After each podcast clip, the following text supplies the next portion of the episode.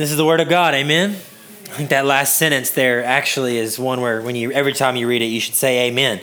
Ty pointed out last week in our part 1 sort of of this sermon that it's really good that God decided to save the Gentiles because you're probably here today of zero Jewish uh, background likely. And it's good news for you. He saves Jew and Gentile alike, showing no partiality. This is you know, the second half, if you will. This is kind of the conclusion of what we looked at in all of chapter 10 last week. And there's a lot going on prior, there's a lot here. But if there's one thing that kind of stands out as a theme in this, this section of Scripture, it's this I think about humans. We're really good across the board. We have an uncanny ability to gripe and complain about something. It's real common to us. Just think about your life and the things you complain about traffic, having to work, your boss, something your friend did, something your spouse did, something your kids did, or maybe they're doing them, uh, the heat, gas prices. I mean, I could go on and on. And unchecked by God, the church can fall into such complaining spirits very easily, and that is damaging. But worse is when complainers become complacent and they begin to pick up criticisms. So that was three C's there. Did you hear that? I'm alliterating for you. Complacency, complaining, and criticizing. These are all awful things. No one wants to be around a person like that. Nobody. Nobody wants to be around somebody who's complacent or complaining. But especially out of those three, nobody wants to be around someone who's criticizing. If you find yourself never around anyone that is complacent or complaining or criticizing, look out because you may be that person who is the one who's always complaining and criticizing others. Although our story in Scripture took place over uh, 2,000, or excuse me, almost 2,000 years ago, we see that the early church had its fair share of the same problems and types of people that I've described to you critics, or people comfortable in complacent following after of God, or a name at least, complaining, divisions, critics. What happens in this text, however, should encourage us today. It should challenge us, it should convict us and have us concluding with them, I hope, in praise for the glorious grace and kindness of our God. Our sermon text today shows gospel clarity and conviction amidst the problem of critics in the early church. In our text today, we will see a clear flow that kind of serves as our outline if you're going to take some notes. Criticism is going to create clarity in the text today. I think that clarity is going to create charity. And then I think charity, as this message is delivered by Peter, creates what's needed conviction in the community. So that's where we're headed this morning. I want to show you in this passage how in God's church, when criticism is there, Criticism in God's hands can create clarity. Clarity creates a charity in you and I, or Peter as we see the church, which then should create conviction. Conviction's always good, right? We'll see how it ends. Let's start with this criticism that's creating that ends up opening the door for some clarity. Verses 1 through 3. Now, let's do this first, though, before jumping right into the criticisms that, you know, these critics right here, this circumcision party, as Dylan just read about uh, in our text, we need to get our bearings about us of what has happened, especially if you weren't here last week. You know, a quick review of Acts 10 is pretty amazing, right? God had a plan, and by this time, if you remember last week, you're worn out by what was just read because you've heard it recounted now three times. It's been very clear what God has done. God has simultaneously in two locations on the earth, in Caesarea and in Joppa, appeared to people. He appeared to a Gentile centurion warrior of Rome that was named Cornelius, a God-fearer who was not a Christian. He was a Gentile in every sense of the word. He was not circumcised. He had not done the full proselytization process. He was simply maybe an observer who had peace with God through almsgiving and through recognizing that Yahweh had was, was God. That's it. So God had done a lot in his past to bring him to that point, but he is not a Christian. And God reveals himself to him in an angel. He says, Hey, you need to send for a guy named Peter. And at the same time that that was happening, here's Peter over here, the apostle, the disciple of Christ, the spokesman at times for the disciples, sitting there um, having, you know, uh, three times a day trying to follow, maybe as a good Jew would, a prayer, a habit of prayer. He's meeting God on the roof of a house. Um, and yet he's in a house, Simon the Tanner, Remember, we talked about last week, he's almost breaking, maybe, or at least being a little risky where he's staying, because as a Jew, he was not to touch a dead animal or really associate with somebody who would work with hides like a tanner would. And yet, Peter finds himself there. He's praying, and God shows up in a vision. In this vision, though, God brings down from heaven a blanket three times filled with animals, and he tells Peter to eat them. Upon which Peter, is, as you just heard, no. but God says, I show no partiality. What happens? God brings this vision and says, Peter, there's men coming for you, go with them. Peter obeys God and he does the unthinkable. He goes into the home of a Gentile. He crosses that barrier. He makes it known. You know I would not even be here, he had said in 10. And, and he asked, Why then have I come? And Cornelius tells him, You're supposed to tell me something. And that something was the good news of the gospel.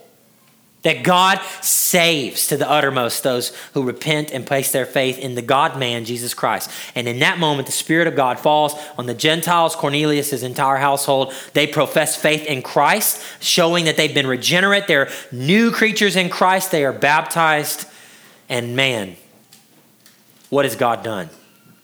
He has now brought in to his fold, to his family, the people that for the longest time were to be thought of as cut off and accursed the Gentiles.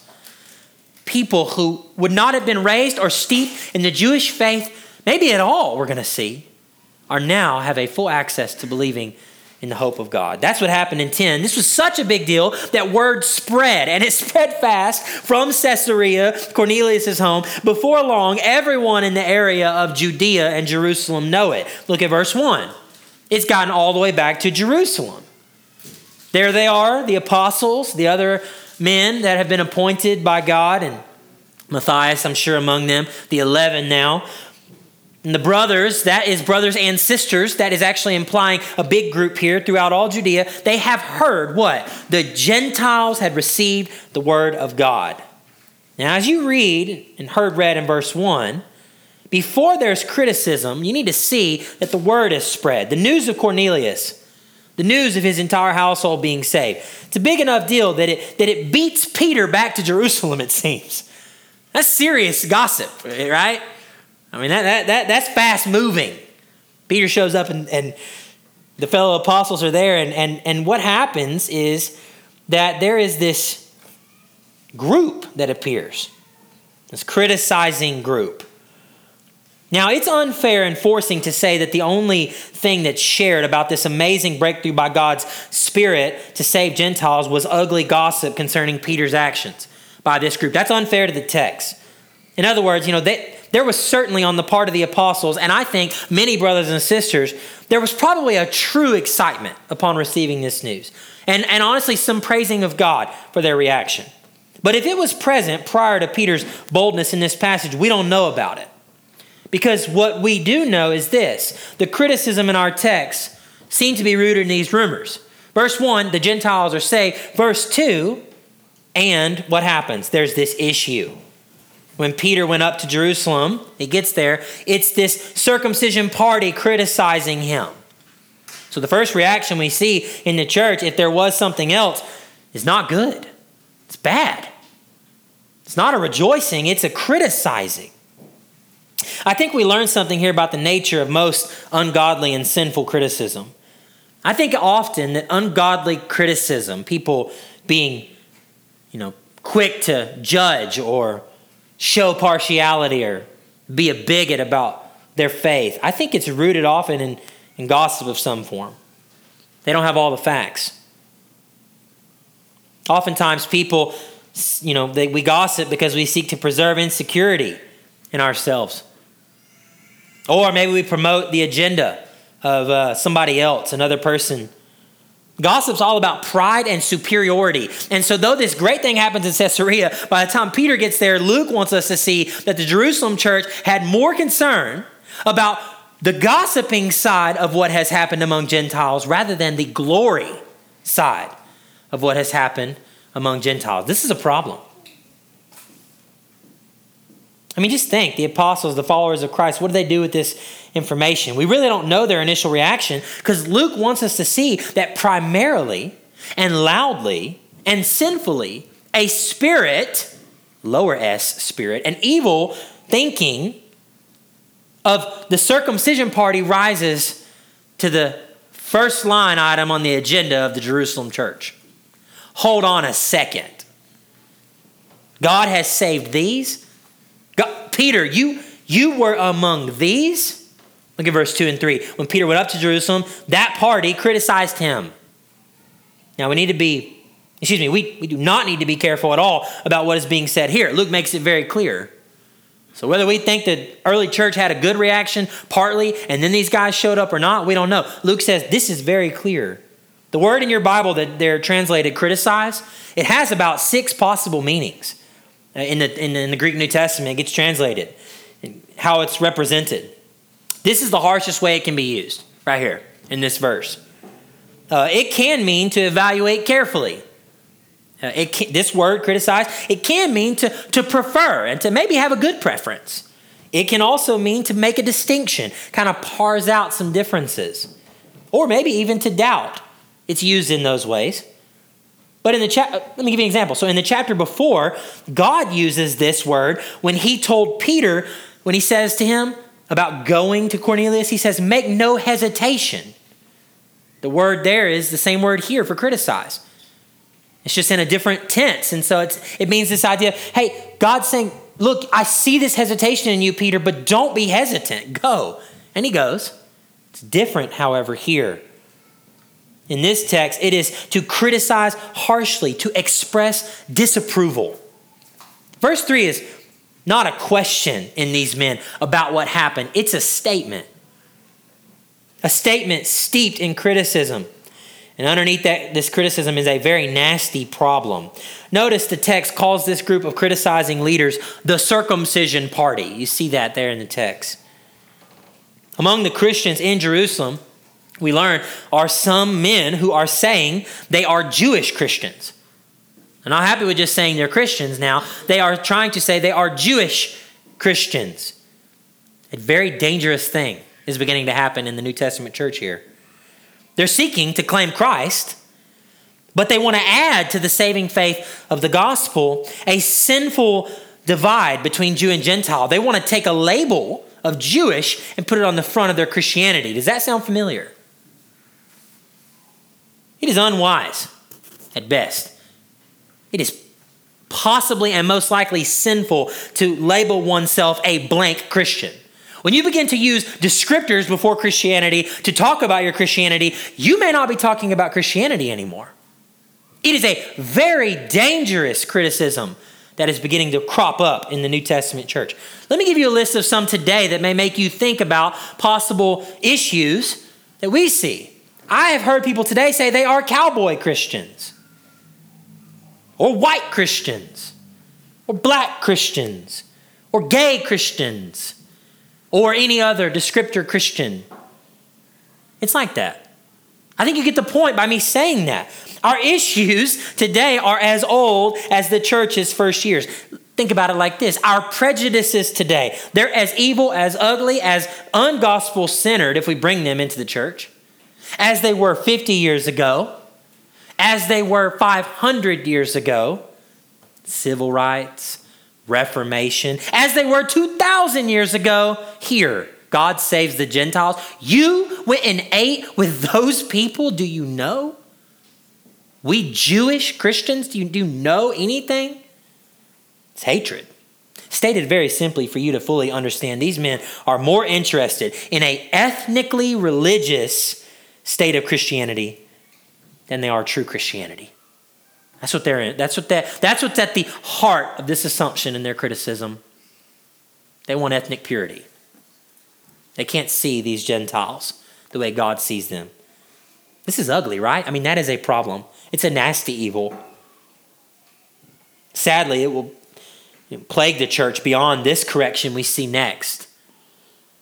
But you know, God works all things for his glory, and the church is good, right? Is that an amen moment, right? I mean, he does. So, despite this criticism, which leads way to a lot of, honestly, racism and difficulty and ethnic hatred in the New Testament that the rest of the Bible unpacks, Jew and Gentile divided, and we get so much rich theology that we can apply to our 500 years ago, 50 years ago, and today.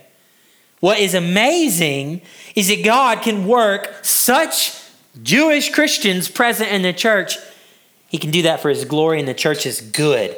There's no exception here in this text. So, though this harsh criticism, really steeped in ethnic hatred, appears first in the hearts of these possible believers, God will work through it. Uh, and he'll work through Peter to correct it. That's our next point. So, in the hands of men, uh, you know, this criticism would only create problems. But I want to argue that, you know, point one is criticism creates clarity.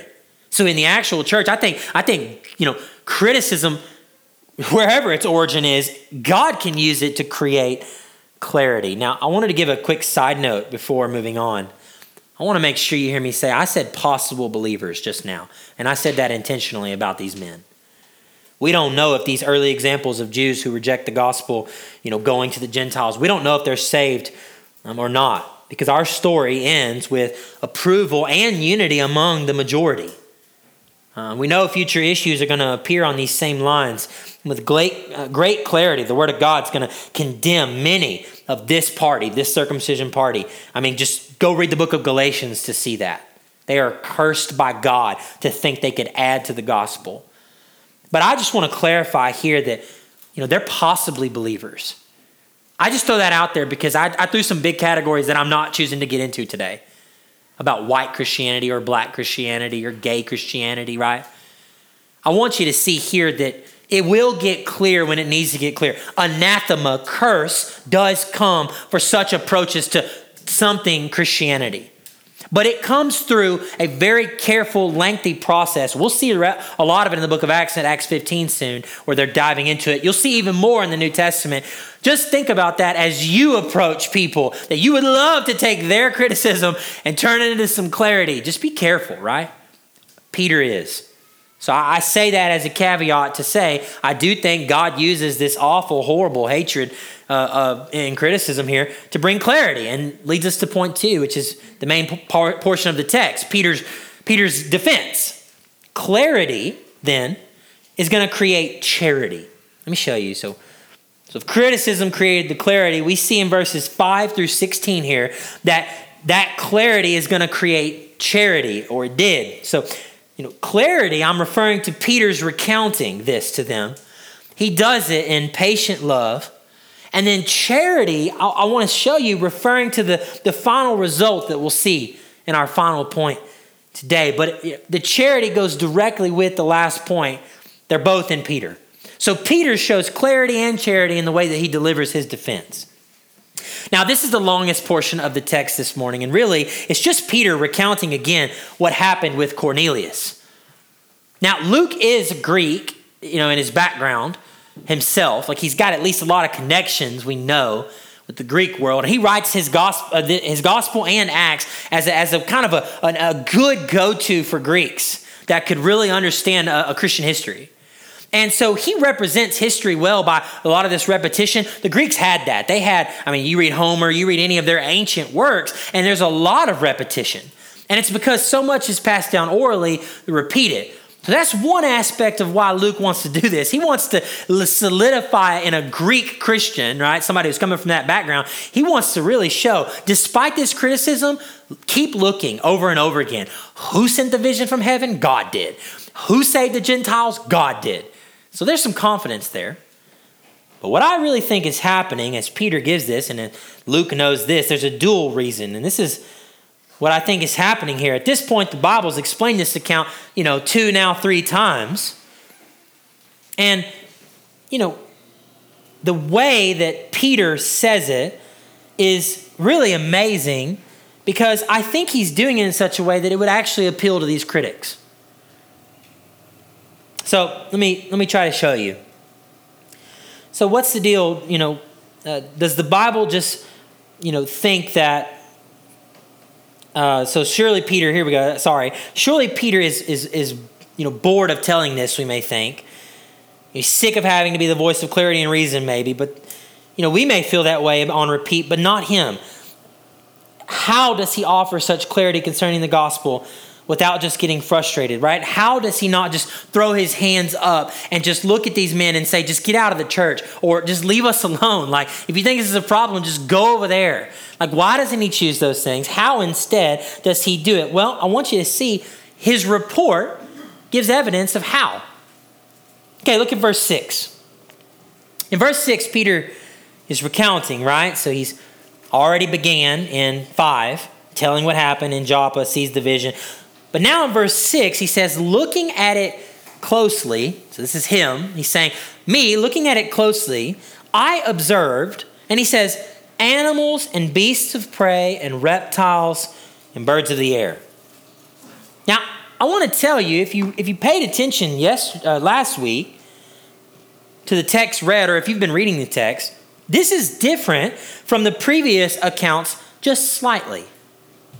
So here Luke reports that Peter now gives four categories of animals in this vision, right? Here it's animals, and uh, he adds beasts of prey. So animals is like domestic animals, and then beast of prey would be like wild animals, and then of course these, you know, the last there, the reptiles and the birds of the air.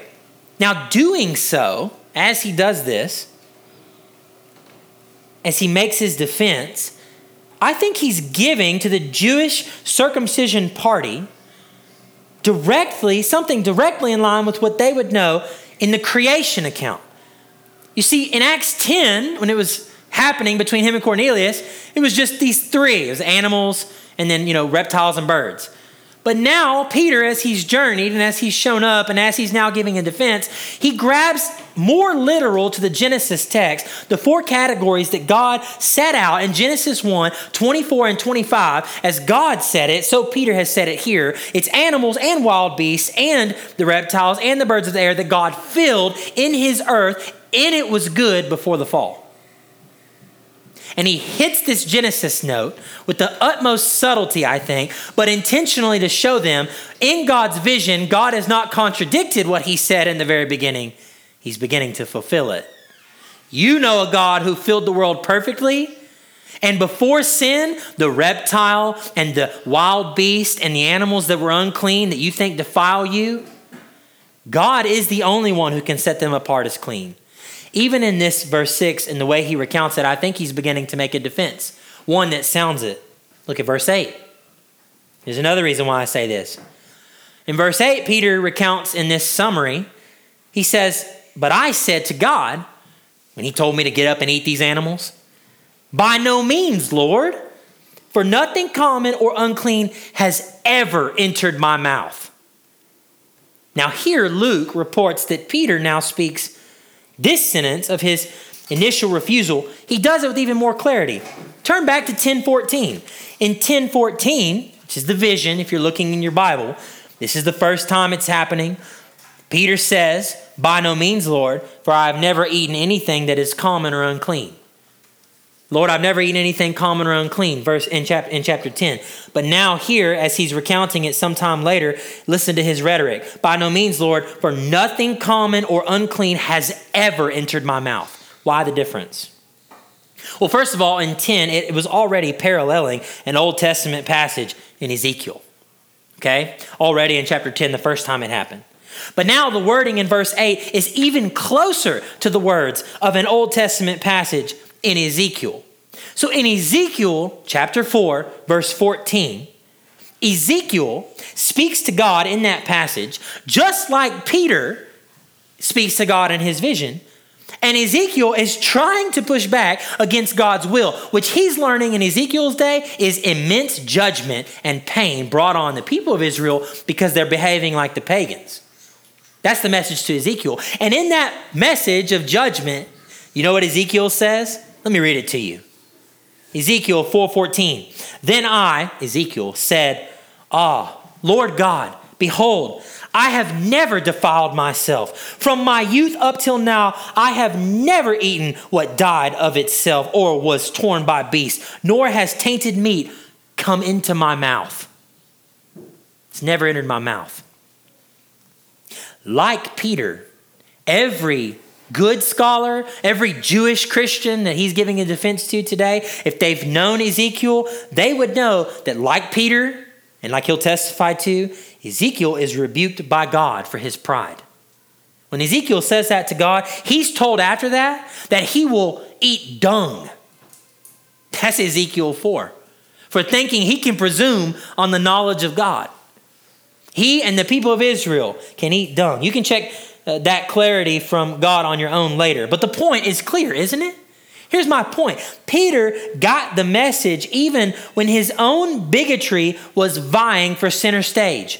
And so, as he's thought about it, from 10, where he was admitting, I've never done anything common or unclean, he sees now that he's actually, when he thought that way, was on par with Ezekiel.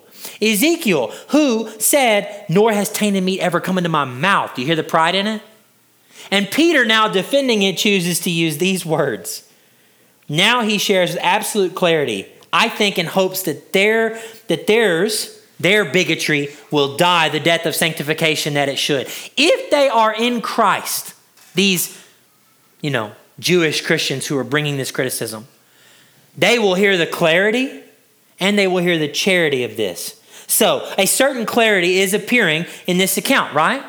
I hope you see it's biblical. He's more like Genesis now to before them, which they love and know and believe. He's more like Ezekiel now in his uh, recitation of this. He wants these guys to repent. He's speaking clearly. But you know what? If that didn't make it clear to them, his summary gets even clearer with one more biblical quote, didn't it? What's the last biblical quote that he gives? And look at verse 15 and 16. As I began to speak, Peter said, the Holy Spirit fell on them, just as on us at the beginning. And I remembered. Do you see that? I remembered the word of the Lord. How he said, that's Jesus Christ, by the way. John baptized with water, Peter, disciple, Christian, church.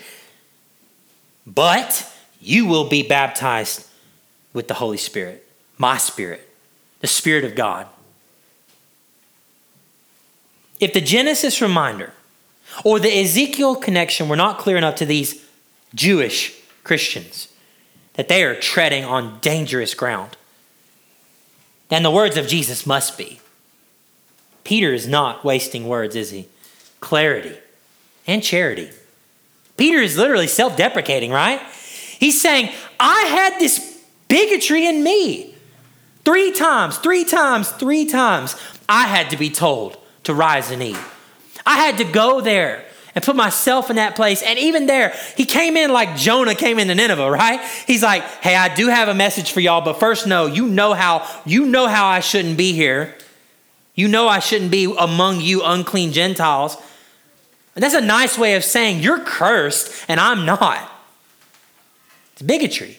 But he sat it aside and he's now he's testifying to these guys, look what I remembered in that moment. I remembered the words of Jesus Christ. I remembered the inheritance that I had. I remembered that though I wanted to stand on a pedestal at the cross, I had to be humbled three times and stand a little bit ways back, like that poor sinner outside of the temple, begging God to forgive me. And he did. he did baptized by fire, his Holy Spirit. I remembered the Lord. I remember there was no partiality. Peter's clear. They were transformed at the preaching of the gospel By the power of God that day in Cornelius' house, Peter held out before them what it means to repent and believe, and these people repented and they believed, and it's just like him. It's not so hard to see that there is very little difference between the sinful nature of these Gentiles and the sinful nature of these Jews. And it was the words of the Lord Jesus Christ that sealed the deal and settled the issue for all. And it'll continue to be that. Every time. I don't care what the division or the schism or the promise of, of hatred for one another is. As soon as people show up in the church saying, I'm this kind of Christian, it must be Jesus Christ and the gospel and the truth of Him that will squash that and bring everything on level ground. Has to. And it does here. Their criticism actually produces clarity in Peter and a, and a charity in him. That's the whole idea of him saying, I was just like you. I was like Ezekiel.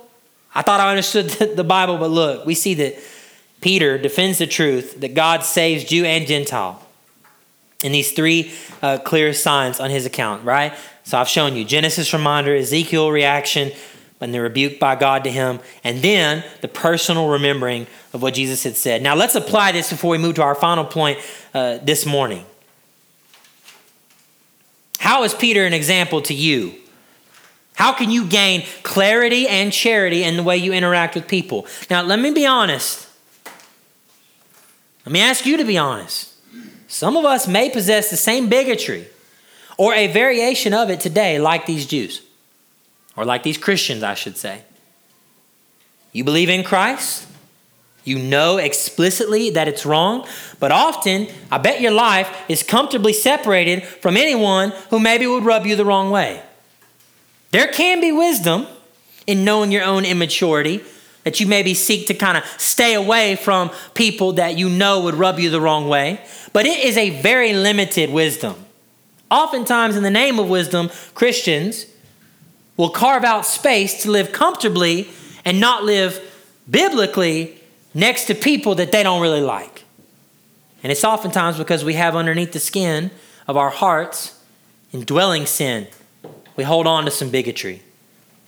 Lost people, maybe that you can't stand personally, just seem to always be out of your path.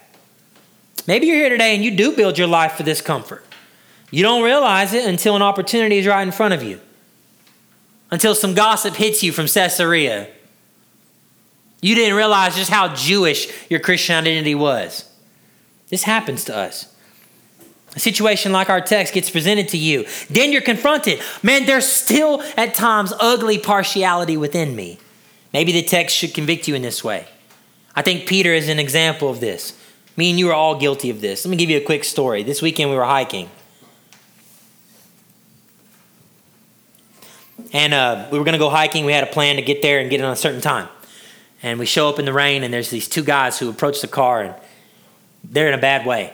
One of them had a heat stroke and his knee was bummed out and his buddy was trying to get him to help and they had seven miles to go in the rain on that on thursday morning this week and i i i, I, I can speak for myself alone and when those guys came to the car he, this guy leapt when he saw our car he hadn't seen people it was obvious. He leapt, he came to the window. He was like, Man, y'all got to help me. I'm in a bind, and I promise I'm not crazy. I'm not going to hurt you. And my initial reaction was, He's going to hurt us.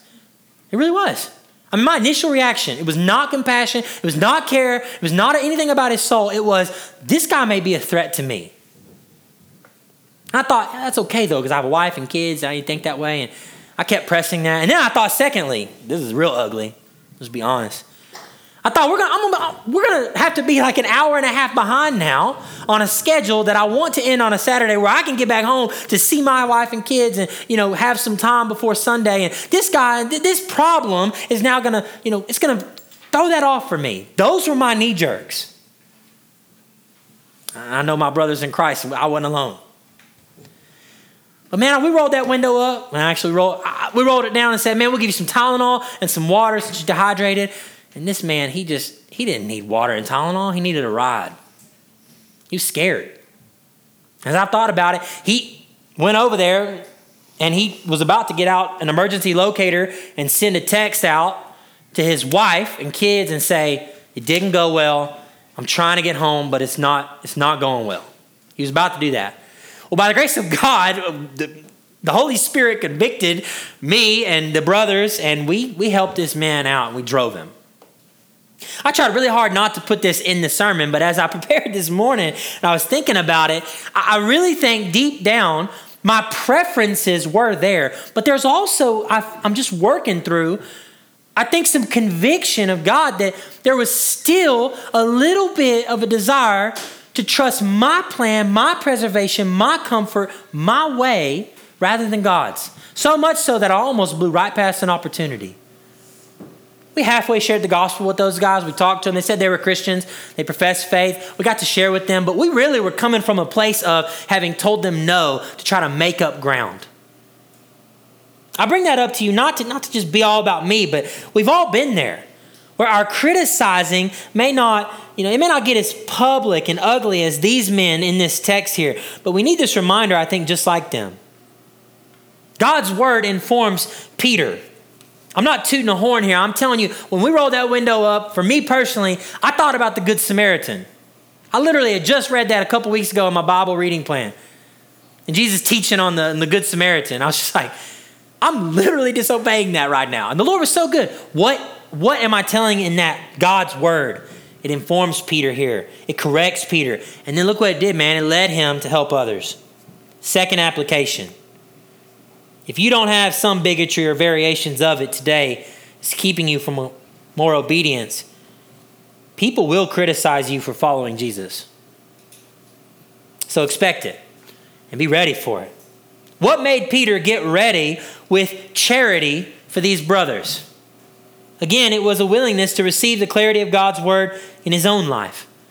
You know, we want God to work through the things we feel we have mastered in our personal lives as believers. But often, God wants to work through the blind spots you have. Be humble like Peter. I think he spoke with such clarity and charity towards these men because he didn't waste his journey from Caesarea to Jerusalem. This brother was turning over and over in his head. You know, his humility led him to meditate on God's goodness in saving Cornelius. That led him, I think, to be ready to love these harsh, embittering Christians in Jerusalem. And, church, we need to be the people that are like Peter. There's going to be a lot of people that stand up in the name of gay Christianity, or white Christianity, or black Christianity, or cowboy Christianity, or certain descriptor of Christianity, and they overemphasize those things. And if we meet them, they're in bitterness and they're moving toward maybe losing the gospel. And as we if we meet them with a bunch of arguments and Twitter posts and angry quick quick one-liners, we're not going to see the results that Peter sees. What does he see here? What's the result? Well, that's where we conclude. Okay. The conclusion's short. Criticisms create clarity and charity. Right? The clarity is seen in this charity here. Now, what does charity conclude? Let's see it together in closing, okay? Charity creates conviction. Conviction in this community. Look and read with me again, verse 17 and 18. This is so beautiful. Peter says in conclusion to them If then God, if God then, gave the same gift to them as he gave to us when we believed in the Lord Jesus Christ, who was I? You hear that humility? It's honest, right? It's a good question. He said, he says to these men, Who was I that I could stand in God's way? Now check this out. When they heard these things, they fell silent. And they glorified God, saying, Well, then to the Gentiles also God has granted repentance that leads to life. Peter's question is surgically precise in it, in his question, he has explicitly said what the gospel and here excuse me, I'm sorry. He has he has explicitly said what gossip and hearsay has left out of the mouth of these Jewish Christians the whole time. This entire time, all this interacting, the comment that they make is only concerned with what? With the outside issues. Right? How Peter looks. They're concerned how Peter looks as a Jew going to unclean men. They've been concerned with how they will look if they begin to include Gentiles in their life, which seems to be what he's saying is happening. All this has dominated the story until this sentence in your Bible. God gave the same gift to them as He gave to us when we believed in the Lord Jesus Christ. When this truth confronts Christians, it is to be a trump card, a, a final word, an end all of any partiality they want to show. Now get this. Earlier in our earlier in our service today, you heard me read Genesis 22, 17 and 18 to you. There, God, in that 17 and 18 in Genesis 22, God promised to do this work. In our verses 17 and 18, people that should have received it do. They see all the nations right here fulfilled. God has the power by the power of His Holy Spirit. And He's gifted these dead to sin Gentiles new life in Christ. They have believed the gospel, they have believed God, that He is the Creator. They have believed that he created a perfect world that fell into sin because of man's stubborn rebellion against him. And they have believed that God made a way for them in Christ Jesus, the God man who bridges the gap by his obedience and his willingness to die on a tree, cursed under the law, cursed for their sin they have believed that he has beat death and risen. They have trusted him by faith. They have placed their faith in him to repent and bear fruit in keeping with that repentance. That leads to life, this passage says, to eternal life, because that Jesus Christ who's in heaven will come back. And they have believed this gospel. This truth has a profound effect on those who were beginning to err. If the Jewish Christian was starting to turn to his Jewishness, this truth right here at the end, we see spoken in what? In, in charity, with clarity, produced what, man? It produced conviction. That's beautiful, y'all. Apply this with me in closing today. Here are a group of stubborn believers who have started to veer into secondary issues in a way that threatens the primary issue of how someone is saved. How often do you and I do the same thing in our own hearts? Or together with our favorite petty issue or even serious sin? The quickest way to be reconciled to the Lord in those situations where our personal sin or our bigotry or temptations lead us to think wrongly or act wrongly to others is to walk in humble repentance ourselves. You see, these Christians, they encounter the truth, and how do they react? Look at the text, brother and sister. It says, when they heard these things, what things? When they heard the truth that God saves despite what they think is important, or who they think deserves it, or who they think they are better than. The truth that God gave them the exact same love and care when he should have sent them straight to hell for all their sin, but he didn't.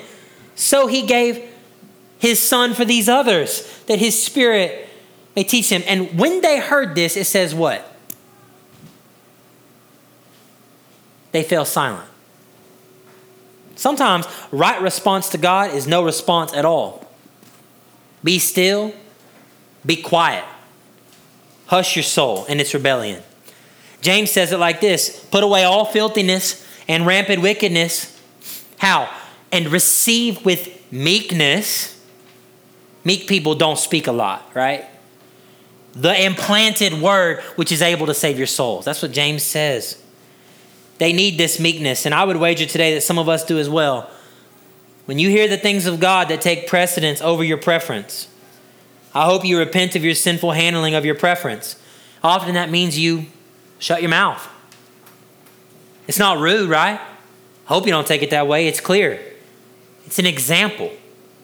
You were recreated in Christ by the Holy Spirit's power according to the words of eternal life. Will you now live by some other words? No. When that word is spoken, repentance happens. You begin to use your two ears and your one mouth in the right proportion in that way.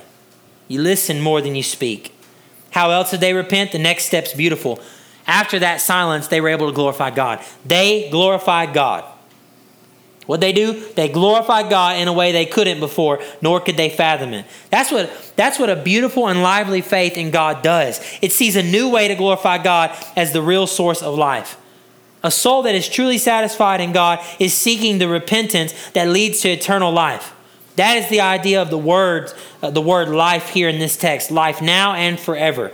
Their repentance gives them insight into the hope, into the sunlight of heaven, which is an uninterrupted sharing in the glory of God.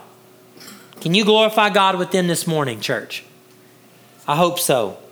Is there repentance needed for you? Is there mission for you to be convicted about and pursue in obedience like Peter? I believe so. The good news about this text and what we're about to sing is, is it starts and it ends with the gospel. It's awesome. So me and you are going to get to sing this morning. As I pray, we're going to, after that, we're going to sing about the glorious mystery that it is that God has saved us and that He continues to save others. May it be a correction, like a chiropractor, may it adjust the, the, the kinks in our soul, the bigotry that remains. God wants to burn it all up for His glory. May we find ourselves silent until we can sing. Let's pray. Lord, thank you, God, for allowing the criticism of the circumcision party to creep up in the church. You allowed such selfishness. You allowed such bigotry, God. You allowed such audacity to think that they had the ability to keep you from saving Gentiles. You allowed it, God, to create what we see in Peter as a glorious testimony of clarity and charity and love. Help us to be like him, God, and less like the criticizers. Lord, may we all find whether we are like them or we are like him. May we find that you, Jesus, have made a way in, in, in how you've died and risen and empowered us by your Spirit to live lives of conviction and community. The good news, Lord, is that after 18, the church continues. We get our eyes set on a different place but Father, the church in Jerusalem was strengthened in this moment, just like it'll be strengthened in future problems, God, just like we can be strengthened today. So, God, help us to battle the, our, the own criticisms that we have or we see around us, Lord. Help us, give us clarity. Give us, give us a charity that we need to live lives of conviction as Christ followers before a watching world. But today I pray for the personal side of it. If somebody here is struggling, God, with conviction, they've offended you, or maybe they've been sinned against God and they're not dealing with criticism well. May we find as we sing again about the gospel, the hope of it, what a mysterious providence it is that you love us, God.